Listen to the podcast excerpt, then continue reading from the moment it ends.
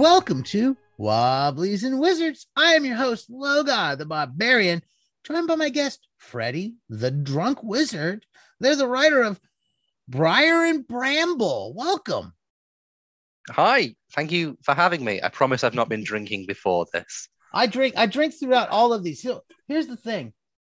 I drink coffee and tea throughout the day consistently. An iced tea, I got an iced tea and I got a hot coffee, and I have the two of them simultaneously. When I stop drinking, I get really, I start getting really dry and coughing and stuff. It's bad. So I got to keep drinking. See, I'm English, so I have to drink copious amounts of uh, hot tea all the time, or I will die. Um, so that's why I have this large cup. I'll do, I'll do occasionally. I'll do a, a hot tea. Now, we're here not here to talk about our tea, though. we're here to talk about Briar and Bramble. Yeah. Uh, okay. So just to like uh, fill you in the the listeners in, Briar and Bramble is a powered by the apocalypse game um, that revolves around uh, a bunch of woodland animals venturing out to find a new home after humans burnt down their old home. Okay. It's all about community and working together to overcome insurmountable odds. It's very hope punk. It's um, heavily inspired by you know, Watership Down, The Animals of Farthing Wood, Fox and the Hound, the uh, the darker side of animal adventure stories. I, I, think one of like the the cool things about Briar and Bramble, and I'm not just saying this because I wrote it, uh, is that um, it's not just about the player characters themselves. It's the player characters. And when you make your character, you're helping make the community because the community is an entity. It's not just the player characters, it's everybody else as well. And when you make your character, you assign tags to the community that help define it, and you create an NPC that helps represent that tag within the community as an entity, right? So as you're like venturing about and whatnot, it's not just player characters. You have this this extra entity to work with, and the only uh, concrete game over mechanic for the for the game is if the community falls apart. See, I I absolutely love that. I, am a wobbly. I'm an IWW, so that itself, like the whole community aspect, like makes me I'm thrilled about it. I think that's super cool. And it's like in literally a, mechanic baked in your community and the community support, it sounds like. Is that correct?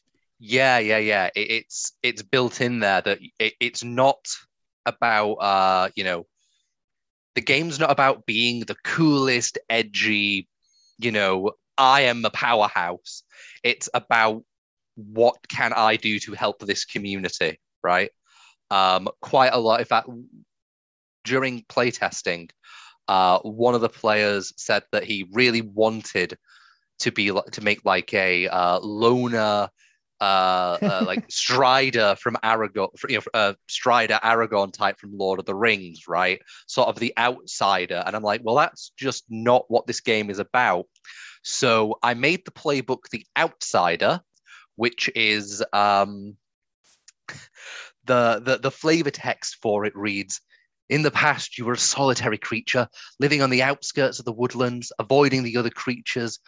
Whether you were a grumpy old badger, a rascally weasel, or a fox who ate one too many of the local rabbits, you were an outsider. Now you've been forced out of your home and cast to the wilderness, you're realizing how important community is. And it's not about being the edgy loner it's about being kind of a jack of all trades. You can kind of be, be a bit of whatever, but it's a playbook entirely about desperately wanting to be accepted and wanting to belong to this community. It's not about being the edgy loner outsider. I, I appreciate that. It's like, yeah. I, I, think back to like reading old X Men comics when I was younger. They always had like Wolverine, like I'm on the edge and outside, but it was always part of the team still. Always yeah. had like as much as you, you're just kind of being at a moment, you're just kind of being a rude person, dude. yeah, exactly. Like so when when a player like voiced that, oh, I really want to a character that's all about that. I was like, okay, you have misunderstood the assignment. Allow me to elucidate that a bit clearer. Here is what you think you want. And here's me destroying that concept and saying no. Every playbook in this game, in Powered by the Apocalypse games, you don't have uh, classes, you have playbooks which have unique moves. Every playbook in this game has a defining moment. Uh, they, they do something like that in uh, Masks, I believe. Uh, I can't remember what they call it. They may also call it defining moment, but every playbook has a defining moment. Uh, and these defining moments, I think, also help sell the idea of it's not about being the loner badass. It's about what you can do for the community. So, for an ex- for example, right? So, uh, yeah, it's all about like what you can do for your community. So, uh, the Guardian, I think, has my favorite playbook. Uh, the sorry, has my favorite um, defining moment, which is um, all defining moments must be unlocked during play. They are not just a move that you unlock when you level up. It's when the timing is right, you can choose to do this, right? And it's a one and done deal, right? Uh, the defining moment for the Guardian is this move must be unlocked during play when you stand against an insurmountable threat in defense of your community. You face a threat alone, and in doing so, guarantee the safety of your community from that threat, regardless of what happens to you. You know this isn't a foe that you can beat, but reset your harm clock and face the foe. I like that. I appreciate it's, uh, that. It's Gandalf on the bridge. It's, uh, yeah. Oh, I, it, I forget his name. Is it Bigwig from the end of uh, Watership Down when he faces the general? It's I know that I can't win this, but I'm going to do whatever I have to do to protect my friends and family. You go, I stay. I've got this. I don't got this. So you mentioned the watership down, and this is I, here's the thing: is I I've been seeing these games out lately. Like one was uh, Mausritter, and the other was uh, yeah. uh, Bunnies and Burrows, and, mm, and there's the Warren was, as well. Yeah, and there was another one that uh Troll Lord. I, have been seeing a few of them pop up here and there. So this is kind of a lot. Seems to me like where you're playing animals and not not even anthropomorphized animals, correct? Just kind of animals. No, you're just animals in yes. this. I mean, you know, they're, they're anthropomorphized to the fact that they can talk to each other and they formed a community. But you know, um, they're they're not going to be going for high tea with each other. It's not Wanderhome, right? Um, you are an animal. yes, it's not. Wind in the Willows. I would I wouldn't mind the Wind in the Willows role playing game. I feel I would I feel I could have fun with that. then check out then check out Wanderhome by Jay Dragon. Wonder right? Home. I have heard of that. Someone's mentioned that. I'm definitely yeah. have to check that out. But yeah. Oh, it's the so, latest indie darling. And I I've been I've been uh, I've been fast. I've been wanting to run something like this to play animals. No, let me rephrase that. I haven't been wanting to run something like this. I've been wanting to play something like this because I question my ability at running it at first. Like, do I know enough to do this so world I, of animals? It seems alien I, to me. So I think like when running, um, when running, uh, you know, Briar and Bramble specifically, I think there are like some pretty important things to like remember about the world. Uh, and it's that humans are an insurmountable threat. Humans don't have a harm clock because you can't kill them. Because if you could fight them, why would you need to have run run from them to set off the entire game? They're they're kind of a metaphor for climate change, almost. I like uh, that. You you you can't punch that. I um, appreciate that. That's pretty good approach.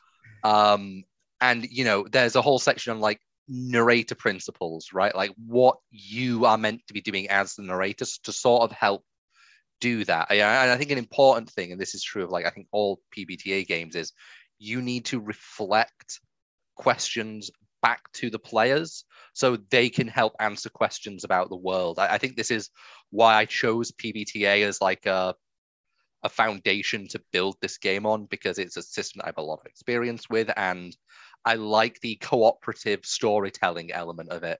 Uh, I, I, think other systems tend to lean into the idea of I'm the I'm the game master and I've decided the story and you're here for the ride. And PBTA is just not that.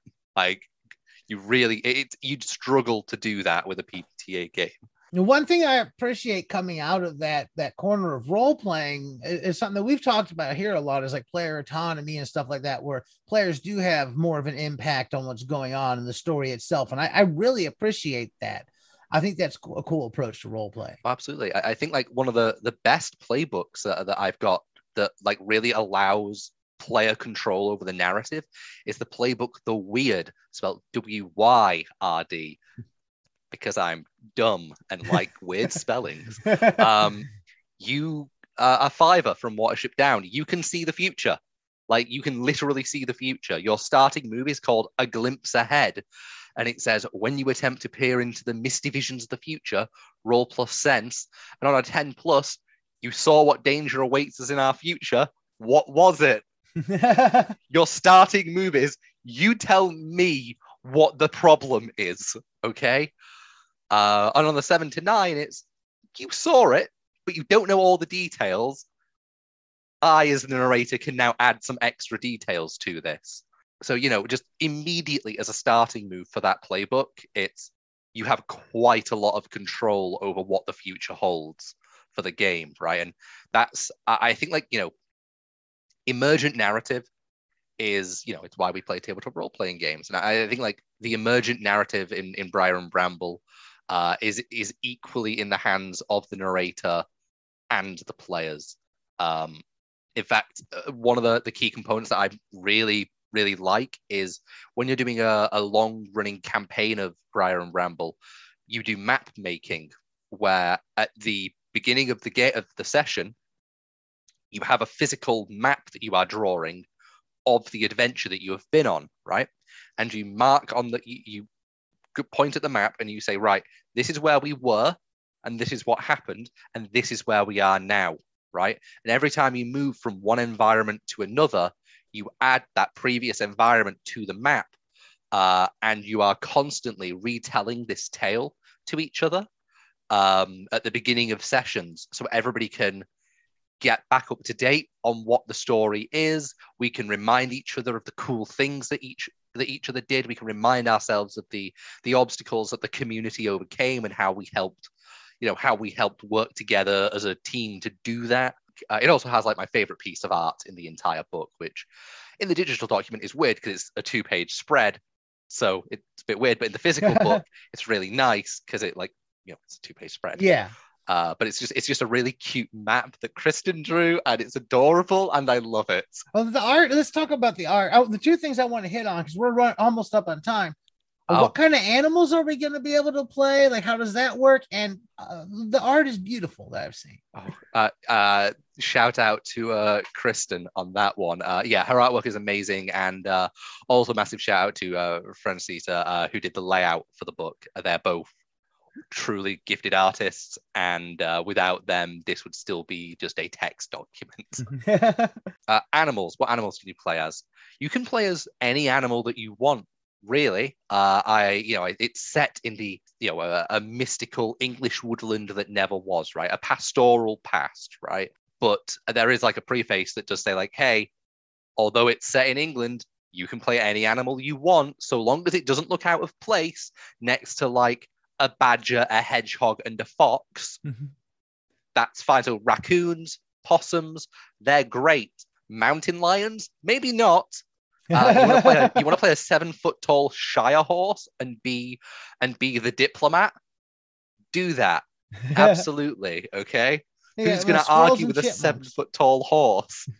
I don't think I want to play a squirrel or a chipmunk. uh, then maybe the sneak is the playbook for you. Excellent. Or maybe the scout. so could you tell the listeners where they can find find you and Briar and Bramble online and where they should be looking at?